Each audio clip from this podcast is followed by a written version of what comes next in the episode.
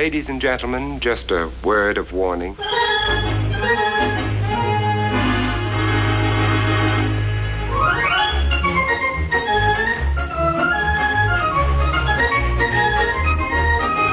You're a mess, aren't you? I'm not very tall either. Everyone in this room is now dumber for having listened to it.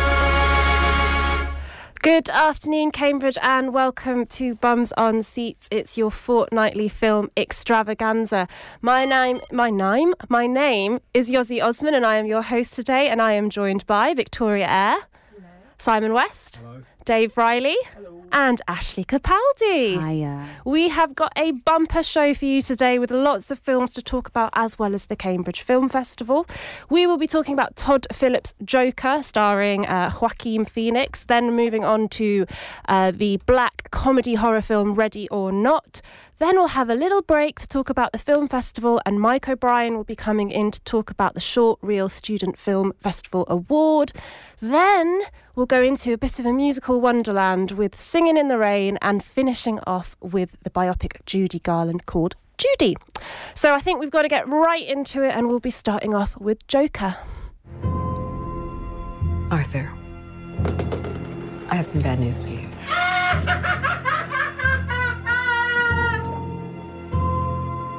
This is the last time we'll be meeting. You don't listen, do you? You just ask the same questions every week. How's your job? Are you having any negative thoughts? All I have are negative thoughts. For my whole life, I didn't know if I even really existed. But I do. And people are starting to notice. You think this is funny? Is this a joke to you? Uh, Murray, one small thing. Yeah. When you bring me out, can you introduce me as Joker? That was the trailer for Joker, which you can see in cinemas right now, starring Joaquin Felix, Phoenix as failed comedian Arthur Fleck, who seeks connection with the world in Gotham City. Uh, right, we, I know everyone's going to have loads to say on this, so we're going to start straight away. Um, I can't remember a film that has been so divisive in terms of reviews it, for a good couple of years or so. I mean, it started out at, was it Toronto Film Festival? One of the film festivals, Venice, to rapturous applause, five star reviews.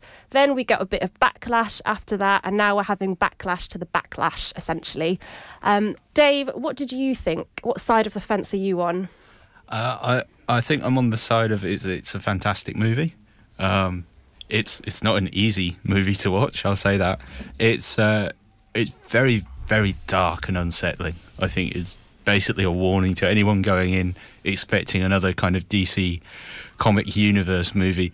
The, the the DC movies that they've made so far have been you know darker than the Marvel films just because of their color palette less than anything else.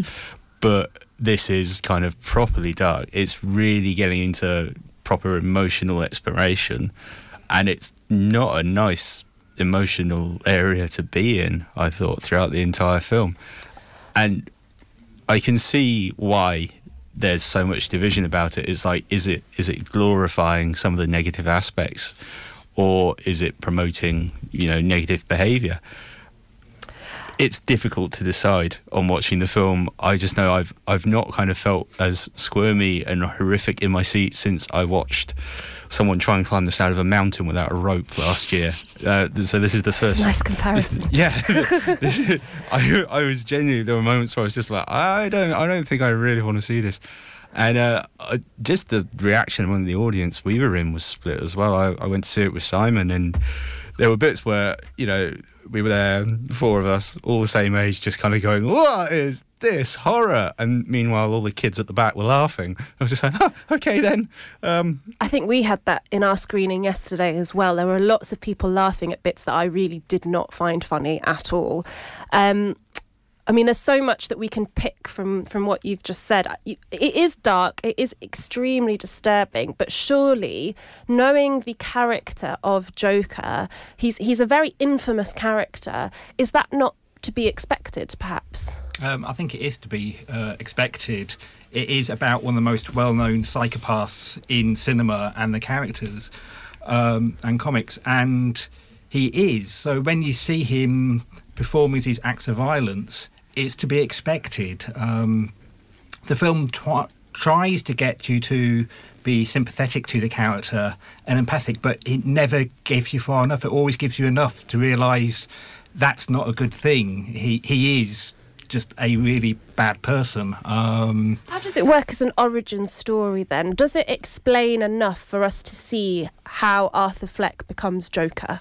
I think um, it does. Uh, so I have seen other like the Christopher Nolan as uh, Batman trilogy, but obviously I didn't I didn't know a lot of the origin of Joker, and now I feel like I have a good background maybe on him. Um, about halfway through, I was thinking like, what's Thomas Wayne got to do with any of this? Mm. And now like I don't know if this is true to the comic books or if this is like a thing that's known. I'm getting nods that it's not, but like I feel like I probably have like apart from the Arkham, which I already knew about, yeah. have maybe an insight to this person. I mean, the Joker is one of those characters that gets rewritten and rewritten every mm. ten years or so, and they every he's more as a representation of the time he's rewritten in by the um, by the writers, and here's just another take. It doesn't relate to any other films. It's a lot of it's made up from previous. It's taken things from like a Killing Joke and very much. Um, more like a King of Comedy in Scorsese's film, which he's been trying to.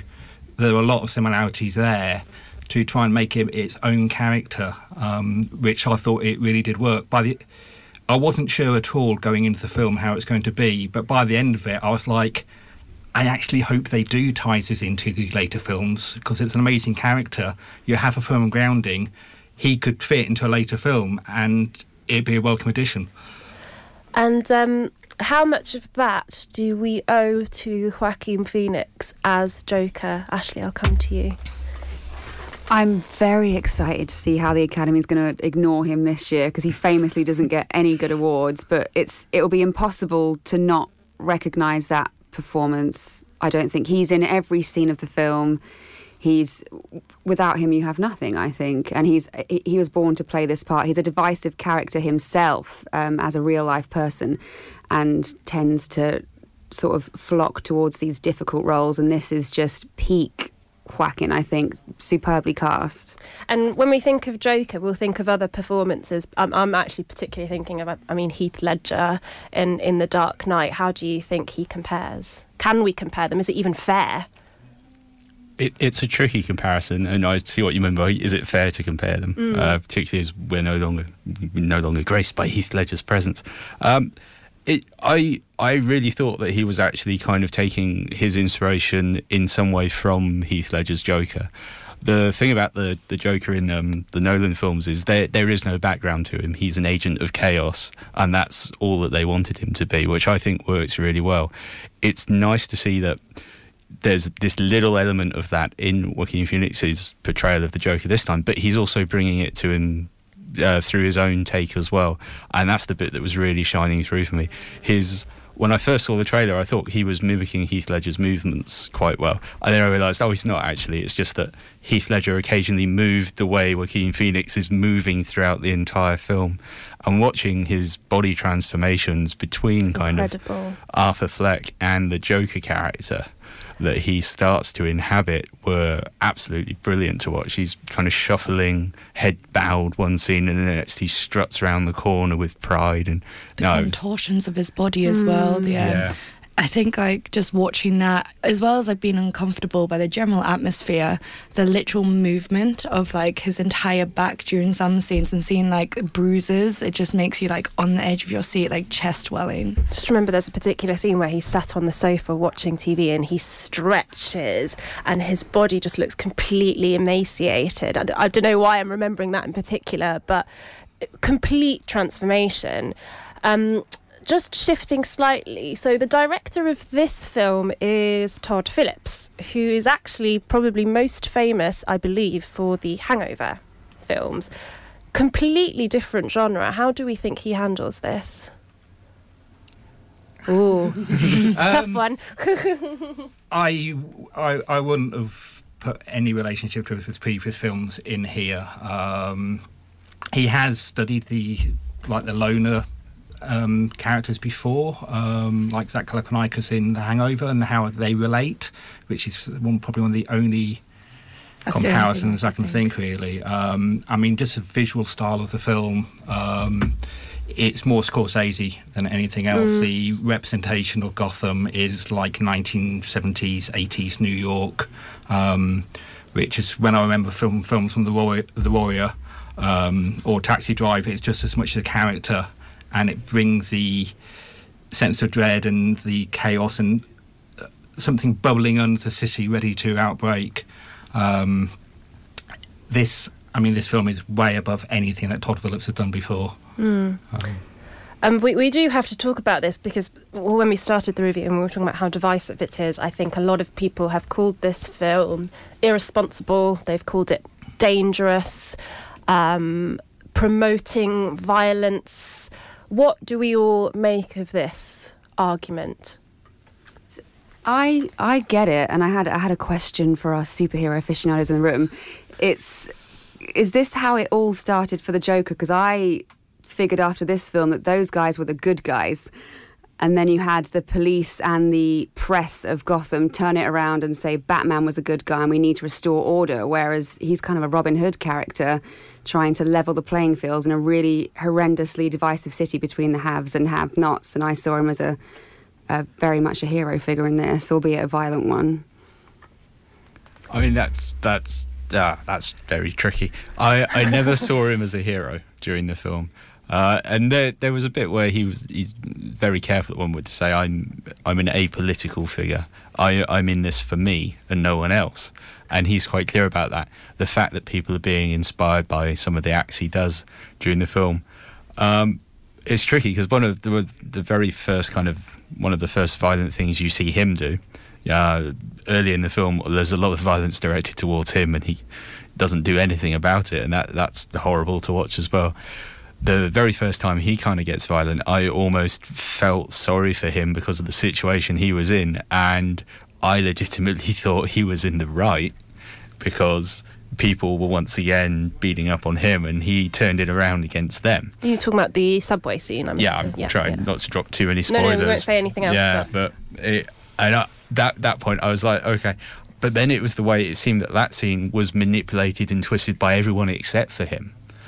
Um, and then you you come to the kind of final denouement at the end, and it's just like, you, well, okay, so he's still forging his own path, keeping it going, and everyone else is losing their minds, and uh, it's just tricky to get hold of him. He's um, almost like worshipped at the end. There's a certain scene where um, he stands tall on a car, and like the, everyone is just in these clown masks. Um, it clearly was meant to be a protest.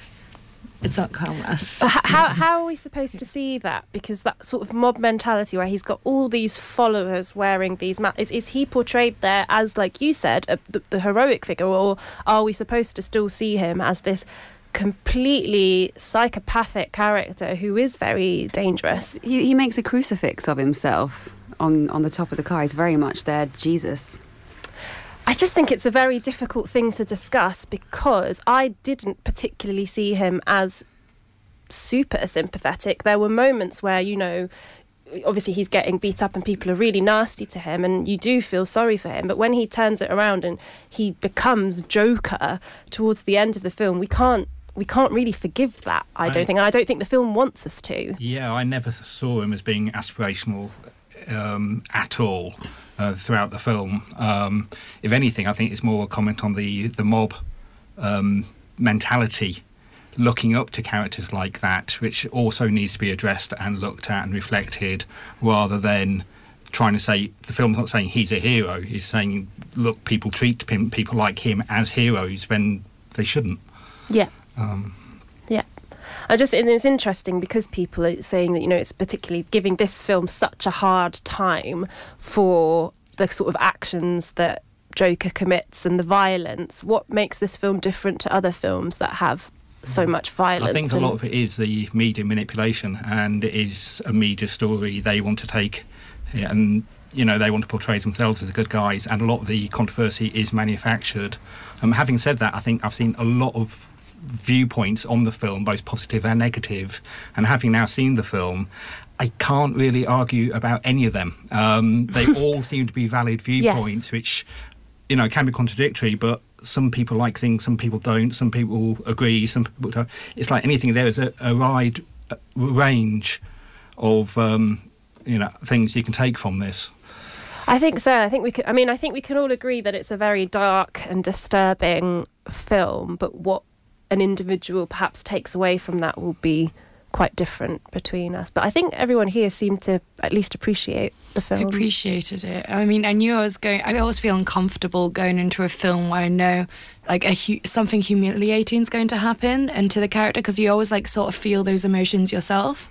But um, I like that obviously did happen. I was uncomfortable, but you can still appreciate even like every aspect from the set design of the town to the costuming, the music, and his actual the amount of effort Joaquin has done to portray this character. Um, so even if I came away not completely loving or liking, like even liking the film, is like you still respect the film. I think that's a very nice way to sum it up. Thank you. Okay, we are going to move on. Joker is showing, I think, in every single cinema in Cambridge. So the Vue, the Lights, and the Arts Picture House. It is a certificate. 15. Moving on now, we are going to talk about American black comedy horror film Ready or Not. So, at midnight, you have to play a game. Why It's just something we do when someone new joins the family. a game? What game? Hide and seek? Are we really gonna play that? Well, the rules are simple. You can hide anywhere. We then try to find you So there's no way for me to win, right? and stay hidden till dawn. No, thank you. Good luck.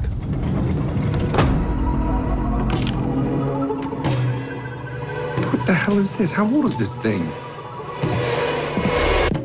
I know you're in here. They think they have to kill you before sunrise. Or something very bad will happen to the family. If we don't find her and perform the ritual, we're all dead. Found her.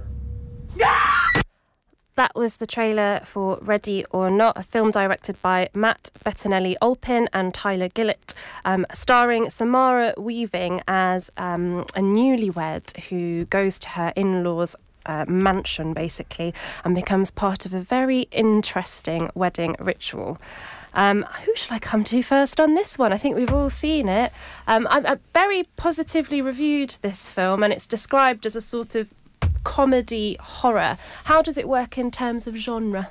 absolutely brilliant example of comedy horror. Um, one of the big problems with comedy horror films in general, whenever they build that, is trying to keep the comedy and the horror together throughout the entire film. And this film succeeds in both parts. Um, it's funny throughout, and yet there are moments that are horror. They are horrific. They do make you wince and you know, really want to make you look away. Um, but then it's relieved by some good laughs. And this is one film that does it absolutely brilliantly. Um, Oh, good. Yeah, brilliant. Um, I'm not really an expert on horror films, but I, I, I, I'm not sure if there's a film that kind of takes this element of a game and makes it completely deadly, but also slightly hilarious. Um, Ashley, you're frowning. It's I don't like the genre at all. Like be funny or be scary. Don't be both. It, it was all right, but it just annoys me so much. I wasn't scared at all throughout it. It was kind of funny in places. Samara Weaving was very good. I do like that actress who played the bride.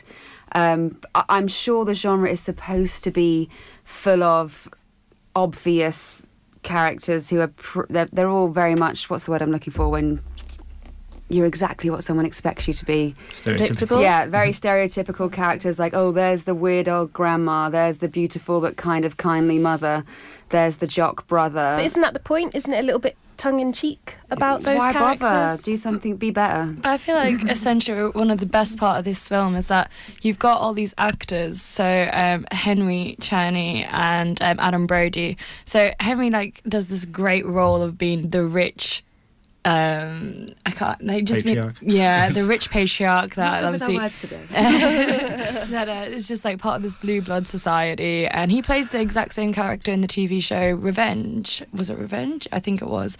And um, like he is, he does it so well, and you hate him for it. But I think like this is what this film like really takes on board is that you've got these actors that are playing their best characters and that's why I love it like so much. Adam Brody as well, he's like playing this alcoholic uh, brother but still like kind-hearted and Mm.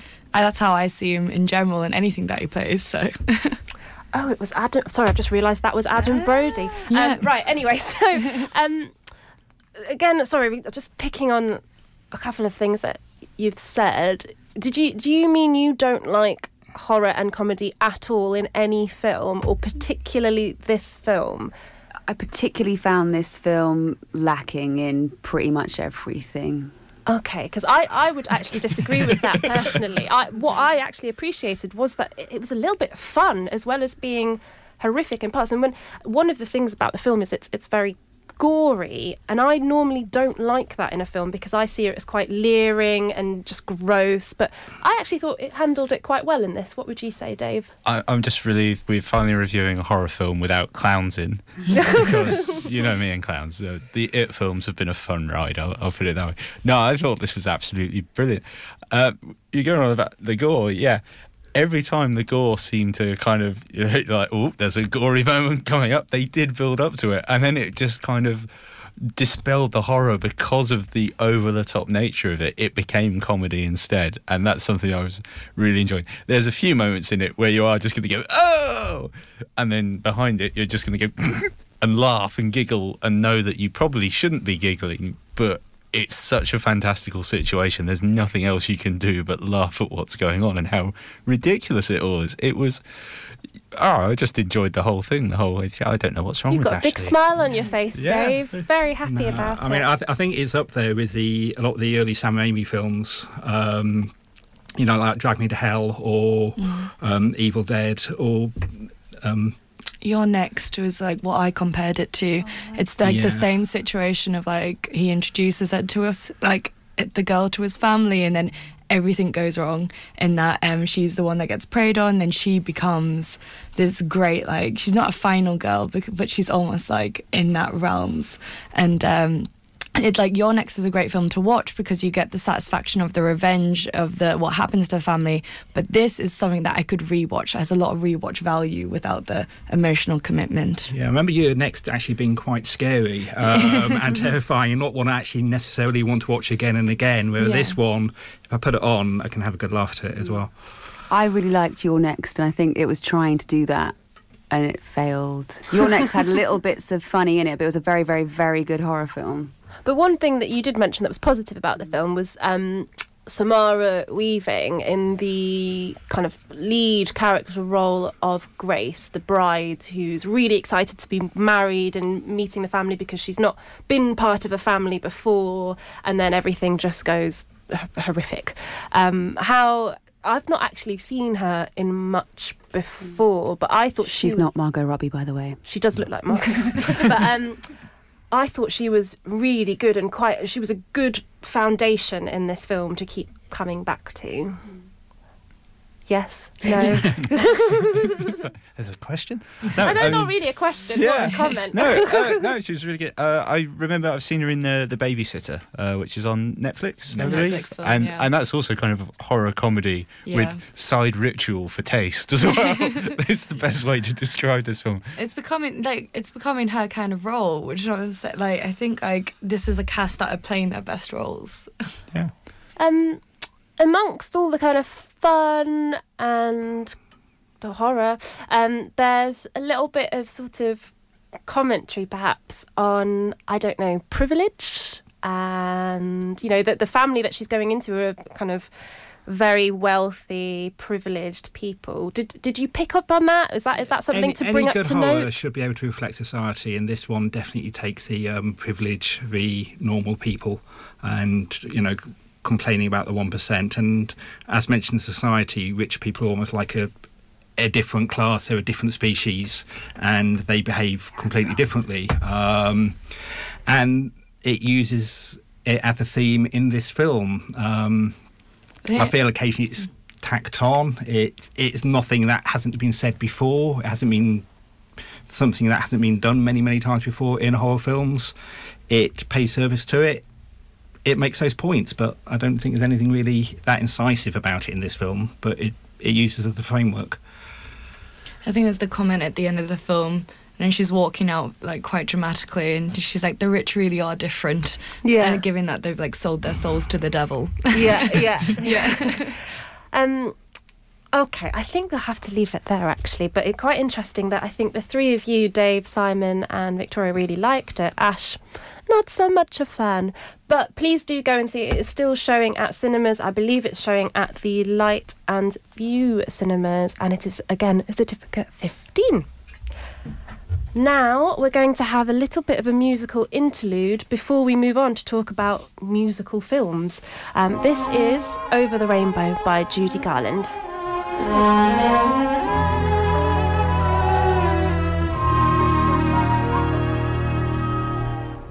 Somewhere over the rainbow, way up high,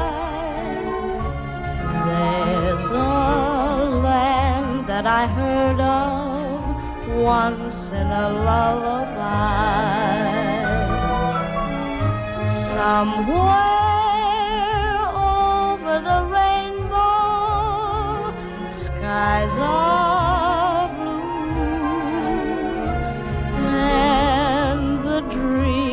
that you dare to dream really do come true.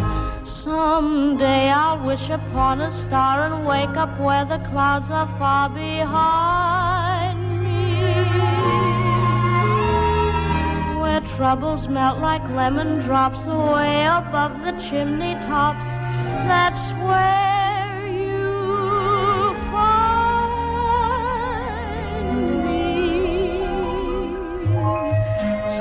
Somewhere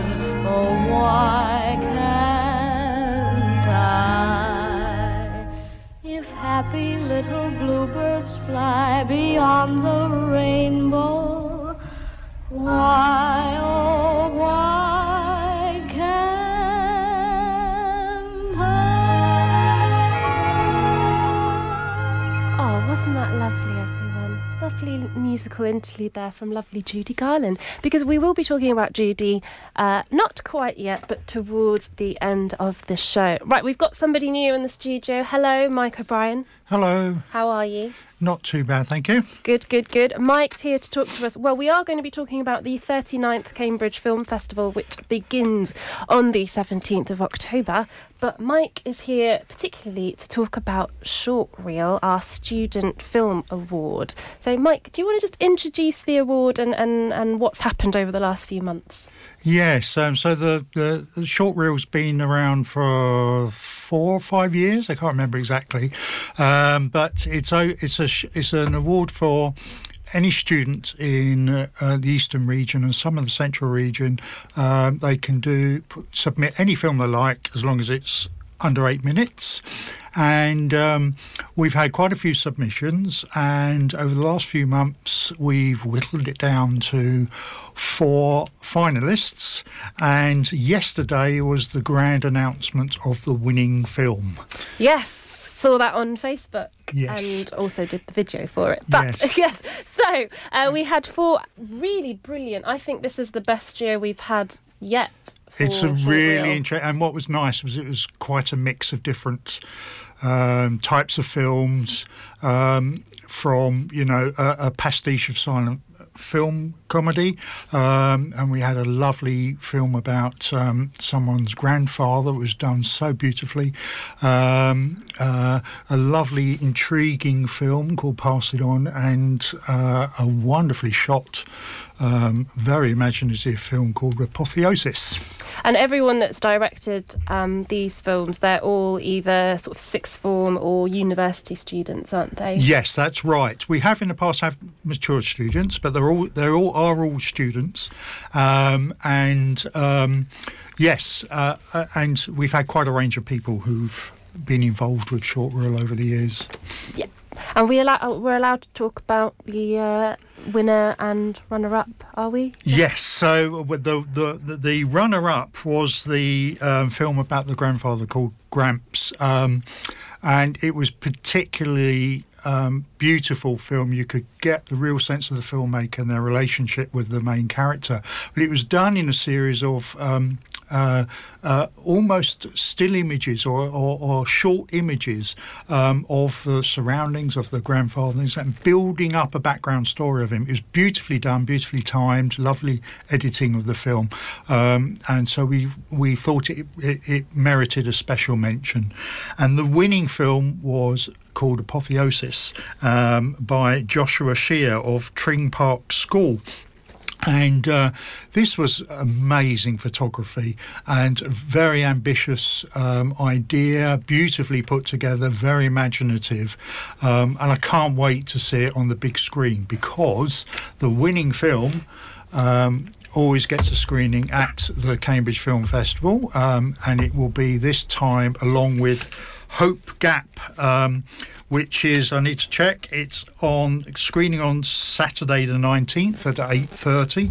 Um, it's a William Nicholson film. He wrote. Gladiator and another big film, which I can't remember off the top of my head, and stars Annette Bening, Bill Nighy, and Josh O'Connor.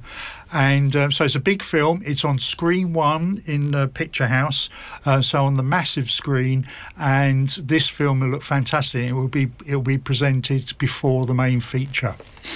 And I would recommend that everybody go to see Hope Gap, but definitely for Apotheosis at Short Reel, which um, I just thought when I saw it, the cinematography was something else. I mean, it looked absolutely stunning in so many different scenes. Yeah, it's astonishing, and it's it, it really shows a grasp of the art. Yeah. you know, the, the, the technically it's superb, but it's also very imaginative in what it's trying to do. So, yeah, it's a worthy winner. Big things coming for um, Joshua Shear from Tring Park School, I think. He's very, very talented. Um, what's next for Short Reel? Will we be having the, the award again? And if so, where can people look for more information? Yes, we will be having the award again. We'll be convening after the festival and looking at our planning. Um, you can find out more on our um, Facebook page, which is at Short Reel Film Award, one word, Short Reel Film Award. Um, and you'll see there the, the post last night. Um, giving a short video um, about um, the, all four films and the winning films, given by our prestigious um, jury chair, Stefan Georgiou. He's a local filmmaker, brilliant filmmaker, a really supportive of young filmmakers as well. And um, he he directed a f- wonderful fe- feature called Dead Cat at the festivals um, some Love three or so brilliant. years ago. Wonderful uh, British comedy. Uh, he's just done a brilliant short film that's going to be on one of the short strands at the festival, which are always worth catching up. Yes, definitely going to recommend the shorts. Thank you very much, Mike. You're kind of leading us into just a quick chat about the film festival because the programmes uh, were announced today. Yep. So we- we're, we're not today. Sorry, they've been um, available for you to go and get from the Picture House. Or actually, are they available at the Light as well to They pick up? be. Yeah. Um, so it starts on the 17th of uh, October up until the 24th. Guys, have we seen the programme? Yeah. Have we got any standouts that we would like to see? Um, I think the Aeronauts, um, which is on the front cover of the program, so it's hard to miss. But it's I know it's showing at the IMAX at the light, and it looks stunning from the uh, trailer I've seen so far. Definitely a portrait of a lady on fire for me as well. Um, that has got like five four star reviews coming out of film festivals at the minute, so I'm quite excited for that one. I'm going to get my sound nerding on. Uh, Making Waves documentary, uh, all about the, the use of sound in films, which looks absolutely epic. Ashley, you're a trustee. I am. Yes. lots of people say they're very excited about The Lighthouse, which I've not heard of actually, but I'm going to go and see it on lots of people's recommendations and all the thumbs up that just came round. But what I'm most excited about this year is all of the remastered musicals coming out. Uh, sing along Calamity Jane is happening at The Light, and sing along Little Mermaid. Well, okay. Well, that's led quite nicely into the next segment of the show, actually. Um, but if you would like more information on the film festival, uh, please, please, please do go and visit the website, which is www.camfilmfest.com. You can find out more about all the different films that are showing over the week, um, and we all hope to see you there. We'll have a show on Saturday, the 19th of October, which will be all about the festival. So make sure you tune in then. Thank you very much, Mike. Thanks for joining Thank you. us. So we are now kind of moving on into our wonderful. Uh, we're going musical basically for our last two films. Ashley just mentioned that the film festival has a strand which is all about remastering of some absolutely fantastic uh, musicals. So we are going to go back now to 1952 to talk about Singing in the Rain. Which is one of my favourite musicals of all time. And to lead us in, we've got a lovely song, Moses Supposes. Moses supposes his toes are roses, but Moses supposes erroneously. But Moses, he noses, his toes aren't roses, as Moses supposes his toes to be. Moses supposes his toes are roses, but Moses supposes erroneously. A Moses, a Mose. A rose is a rose. A toes is a toes. Hoop-de-doody-doodle. Moses supposes his toes are roses, but Moses supposes erroneously. For Moses, he noses his toes aren't roses, as Moses supposes his toes to be. Moses toes are roses. Moses, in my Moses, as Moses supposes his toes to be. Roses, roses, roses, roses, roses, when Moses supposes his toes couldn't be a lily or a tappy tappy dilly. It's gotta be a rose, cause it rhymes with Mose. Moses, Moses,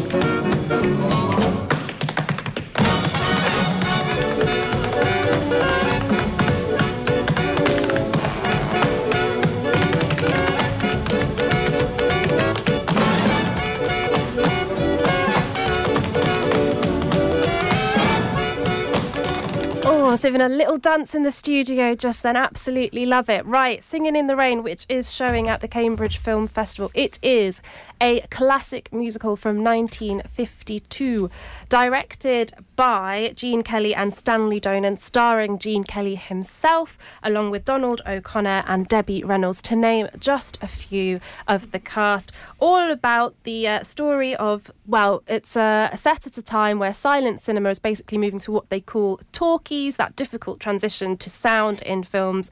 And uh, Don Lockwood, who is played uh, by Gene Kelly, and Lina Lamont, played by Jean Hagen, are struggling to make that transition.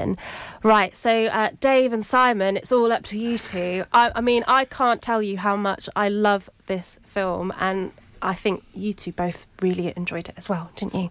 Yeah, I hadn't seen it for quite a while until this week when I rewatched it, and I just remember just how much of an absolutely fantastic film it is. Um, gripping story, really funny, um, and the dance numbers are amazing. Um, it's one of the few dancing films that actually makes me wish I could dance like that. um, you know, it's all the dance films of the 2000s. None of those did it. This film makes you want to dance. Um, It's one of those films, it's become so iconic when you think about it now, mainly actually because of the title track, "Singing in the Rain," and, and you can see you can see that scene where Gene Kelly um, is dancing in a street. Fun fact: they put "Milk in the Rain" to make Yep. it show up on camera. I thought they did. no, it's been uh, debunked. It's one the myths that's Oh, I was so proud of myself. Right, forget what I just said. It's just everybody. bigger raindrops and good cinematography. Okay, well, it is brilliant cinematography. It is brilliant cinematography. But what I was going to say is there's there's so many great numbers in that film, are there not? It was the the big surprise for me when we were watching it. As far as I'm concerned, "Singing in the Rain," the iconic track everybody knows, is probably the weakest song and dance in the film. Um, the best one, "Make It Laugh," Make 'em laugh, with, absolutely. Um, Donald O'Connor is absolutely stunning. Um, stunning footwork, great uh, choreography, and you know you got the um, Broadway uh, Broadway melodies with Cyd Charisse appearing. It, everything is just fantastic. Uh, for me, it's got to be Good Morning. Yes. Yes, because you know at that point the movie's kind of hitting the low point where they they've tried to make their first talkie. It has gone painfully wrong for them, which I actually enjoyed. The audience reaction to their film flopping was absolutely brilliant, and uh, they're just sitting around chatting. They chat through to the early hours of the morning, and then launch into a dance number. And it's all three stars, all performing perfectly together. The dancing is amazing. They're all in total sync. This is why I watch Strictly Come Dancing when I go home to my folks. I don't care. It, it's got to be as good as this or better. Otherwise, no 10 from Dave. And and Gene Kelly, he directed this film as well as starred in it, and he actually did a lot of the choreography for it. And and like you say, it is absolutely when you watch some of those sequences, particularly Make 'Em Laugh, which you mentioned with Donald O'Connor, how difficult that must have been to to film with just Yeah. how much is going on in each of these sequences. Um, it's it's a stunning piece of work. Um, at first, I thought it was actually shot in one ta take as well, which is makes it even more amazing. But there are a few subtle cuts in there. Um, I mean, Donald O'Connor gives it his all, and to be honest, I think his, his name should be on the top, not. Um, I'm just reading a fun, not a fun fact, an awful fact actually. The number was so physically taxing that O'Connor, who smoked, who smoked four packs of cigarettes a day at the time, ended up in a hospital bed for a week after its completion. He suffered from exhaustion and painful carpet burns. you can believe it. You Uh, definitely can. Um, the other thing I love about this film is you've got it's the 1950s, but it's harking back to the 1920s, 30 years earlier on the golden first golden period of Hollywood. So Yes. it's a love letter to Hollywood. Although it's not necessarily the best practices they're actually showing, it just really makes you love film and you know the cinema industry and everything about it. It's a film about films, really. It's a film about film. and it does it. It does it so so well. And one of the things that I think you picked up on, Dave, is is the kind of comedic nature of it. it it's genuinely funny in parts. Oh yeah, It- it's basically any scene where Donald O'Connor is interacting with anyone else. It doesn't have to be Gene Kelly. I think my favourite bit is when he's interacting with uh, the studio head, uh, uh, Stinson, and he's just you know he he's kind of almost the genius behind the films is what you're realizing. He's giving inspiration to people you know. He should be the credited writer and stuff like that is how it's coming across. Keeps getting all his raises um, promotions. But yeah um, when you're watching the film even if, if he's in the background watch him. Because during uh, Moses Supposes, the song we've just heard as well, it starts off with Gene Kelly's been giving elocution lessons so he can make the transition to screen, or at least he can attempt to. And while the teacher is teaching the phrases, Donald O'Connor is behind him, mimicking the shapes of his mouth but exaggerating, and it's perfect physical comedy. Uh, it reminds me a lot of actually kind of you know early Jim Carrey stuff when he was Mr. Elastic Face, and you know this is one step above that. Even it's absolutely brilliant. And I do want to give um, a special shout out to um, Lina Lamont. Oh, well, no, Debbie as well. Yes, I love Debbie Reynolds, but we're just talking about the comedy.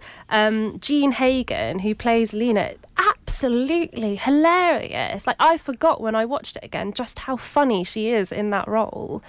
Um, but just. I don't know the way she talks, but also her facial expressions, which I suppose are. And I, I was surprised she was recognised by the Academy for the role. Mm. Um, it, she, I think she's the only one of the main cast who was. So, you know, it is a fantastic performance. and fantastic performances all round, I think. Yeah. Um, right, so again, it's a time thing. We're running out of time again, but I think big thumbs up from everyone here. Oh yeah, yeah. Absolutely golden musical. Suggest everyone sees it. It is showing at the Cambridge Film Festival. So Friday, the 18th of October at half past eight in the evening at Emmanuel College. If you can't make that one, well, it is showing again uh, on the 22nd of October, which is a Tuesday at 3:45 at the Light. Thank you very much, Dave and Simon. We're now going to move straight on, carrying on our sort of theatrical, musical theme to talk about Judy. I'm sorry it's so late. Miss Carl, Oh, please. I'm Judy. I'm very sorry, but your suite has been released. What do you mean, released? Where exactly has it gone? Your account was in arrears. clang, clang, clang with the trolley. Mama, please don't go to sleep now. No, no, no. These are the other ones. Sing, sing, sing. The kids need a home, Judy. I know what kids need. They need their mother. Can't have the world's greatest entertainer out here without a drink. Frank Sinatra's here? Frank is great, but he is no Judy Garland. Are you going to be all right? What if I can't do it again? Mama? Mama, are you there? Somewhere You need to take better care of yourself. You understand? Oh. Everybody has their troubles. And I've had mine. I just want what everybody wants. I just seem to have a harder time getting it. There we go. That was the trailer for Judy, directed by Rupert Goold, I think you say. Goold, yes. Um, starring Renee Zellweger in uh, as Judy Garland. So this film uh, goes back to 1969, approximately 30 years after Judy Garland starred um, famously in The Wizard of Oz, where she's a little bit down on her luck and she goes to London to do a series of performances um, to sort of make a name for herself uh, again. Um, everybody, uh, Ashley and Simon, is talking about Renee Zellweger in this film. Is it a one woman show?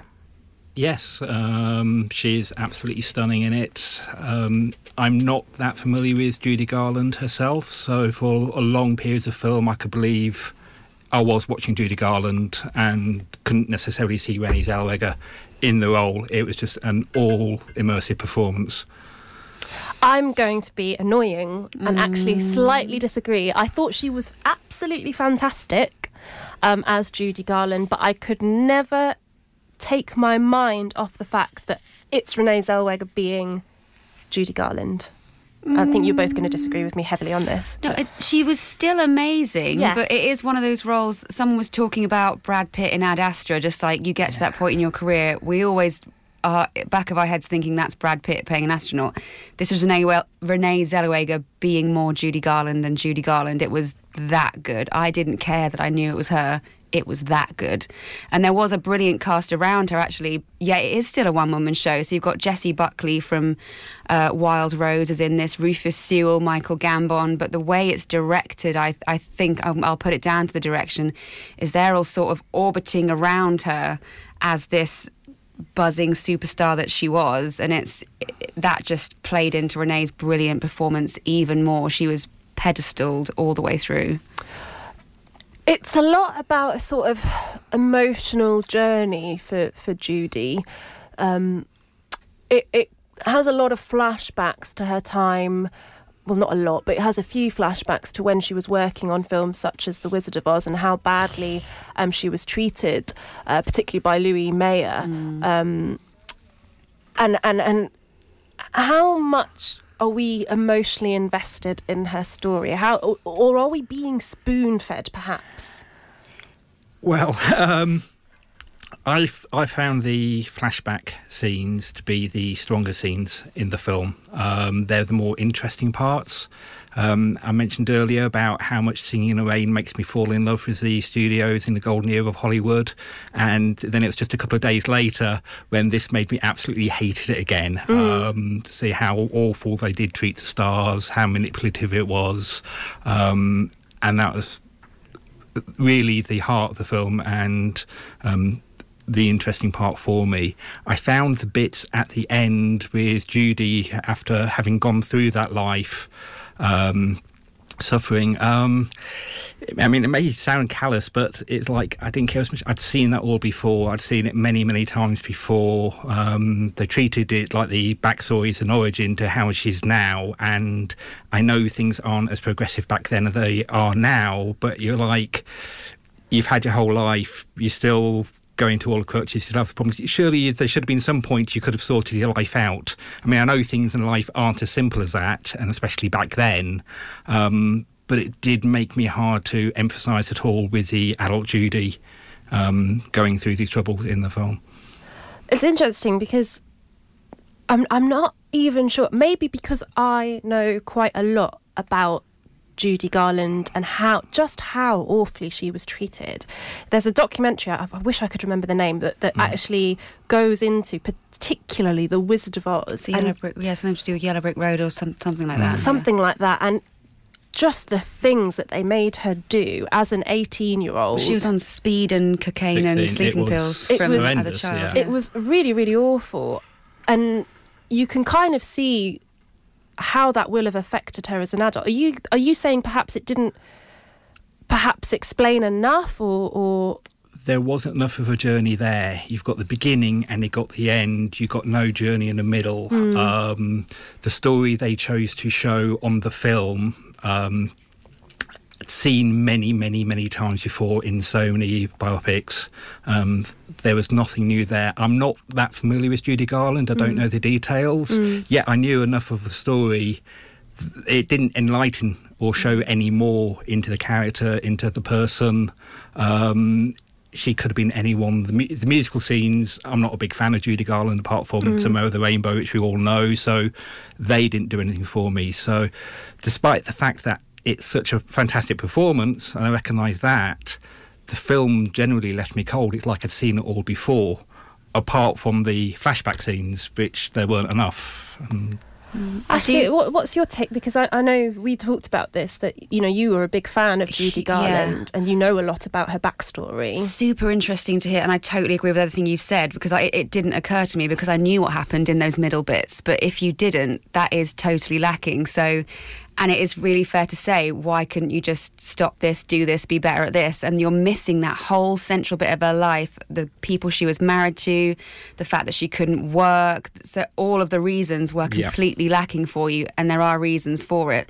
And yeah, that just did not occur to me coming to it as someone who, Yeah, who knew that middle bit there her would life. be reasons, you know, it's not so you're simple. But in the film, you don't get any of that, and you just And really, there's a really interesting, which you wouldn't have picked up on either, really interesting, subtle um, sort of nod to Liza Minnelli and her relationship with her mum, because she's really not in it at all. And they did have this kind of terrible rivalry in quite a few ways. And, and Liza Minnelli sort of held up at that point in time as, oh, look, well, you're her mum, she sorted her life out, and then we know what happened to her Yeah. several decades later. So there's lots of subtle nods. But yeah, I, listening to you talk about it, Simon, there is there's lots they missed out, but I didn't miss any of it. But that doesn't help if you're not a Judy Garland fan watching this film. Yeah. It kind of felt a bit to me. I'm wondering if you might agree with me on this, particularly um, you, Simon, in terms of the narrative was weak, maybe on purpose, because it is a showcase for Renee Zellweger as Judy Garland. That's perhaps what they wanted to concentrate I on. think part of it is part of the showcase, and part it is an adapt- adapt- it is an adaptation of a stage play, and it did feel very much where there's a play who said, right, we're going to concentrate on this one part of her life, have a bit, a few flashbacks for contra, you know, for context, but this is what it's about. Mm. Um, and that's what they filmed. I'd, unfortunately, I'd already seen it this year in Stan and Ollie. I was just about to ask if very, you've seen very, Stan and very Ollie. similar, and Yes. I much preferred Stan and Ollie. Um, I thought that did a much better job of explaining the dynamics at play with their rise and fall than than Judy did. Um, and if the music doesn't do anything for you, it's a great, you know, showpiece. And I'm, I'm sure that a lot of people will be saying, yes, that singing performance was fantastic. But to be honest, it they didn't do anything to me. There was a song from the film playing on the radio in the car yesterday, and you can only see the first half of the title in my car. And it wasn't until the end when they said, and that was Renee Zellweger singing from this. I thought that was Judy Garland, honestly. Yeah. It's- really interesting you mentioned Stan and Ollie because I was thinking of Stan and Ollie because it's similar in that it's going to a very late period in their lives where they're trying to revive their Mm. careers in the UK, funnily enough. Um, and for, for me, I would agree with you that in Stan and Ollie, there was something a bit sort of meatier there in terms of finding out more about those two individuals and how they've got to where they are. Um, in Judy, and even the bits there are some really dramatic bits that happen in the film. I'm thinking of her relationship with, for example, Mickey Deans. Mm. Did they do enough to, to make us emotionally invested? Now, see, you got me second guessing myself now. because Oh, I no, remember- sorry. Again, I thought it's predictable. You know, not even And it was- the it was told from in the, the wrong first way. moment, you're like, oh, okay, I can Here see we what's going to be happening here. it's going to be four. obvious. The husband, um, he's going to be taking advantage of her. You can just see it from the very first moment. Mm. Um, it's that I agree. There was a lot that was predictable. I was still completely enraptured for two full hours and didn't move my eyes, let alone my bum from the seat. But you go and have a look at it anyway. You've got Michael Gambon in there, Jessie Buckley in there, Rufus Sewell, all in these brilliant, if underused characters. So if, there's you, if there's you're a more Judy to Va- it. fan, I would recommend it. It will be the best film of your entire it. life. and it is a Um, stunning performance and at it the is a centre stunning of it. performance. Um, so yes, I think I think it's very interesting. Do and go see do, it. Do go see it. Yes, particularly if you are a fan of Judy Garland. Um, we're going to have to close it there. I would like to thank everybody for joining me today on the show. Thank you, Victoria, Simon, Dave, and Ashley. We will be back on the 19th of October, which will be all about the 39th Cambridge Film Festival. Please do join us then. Thank you and goodbye. Bye. Cambridge 101.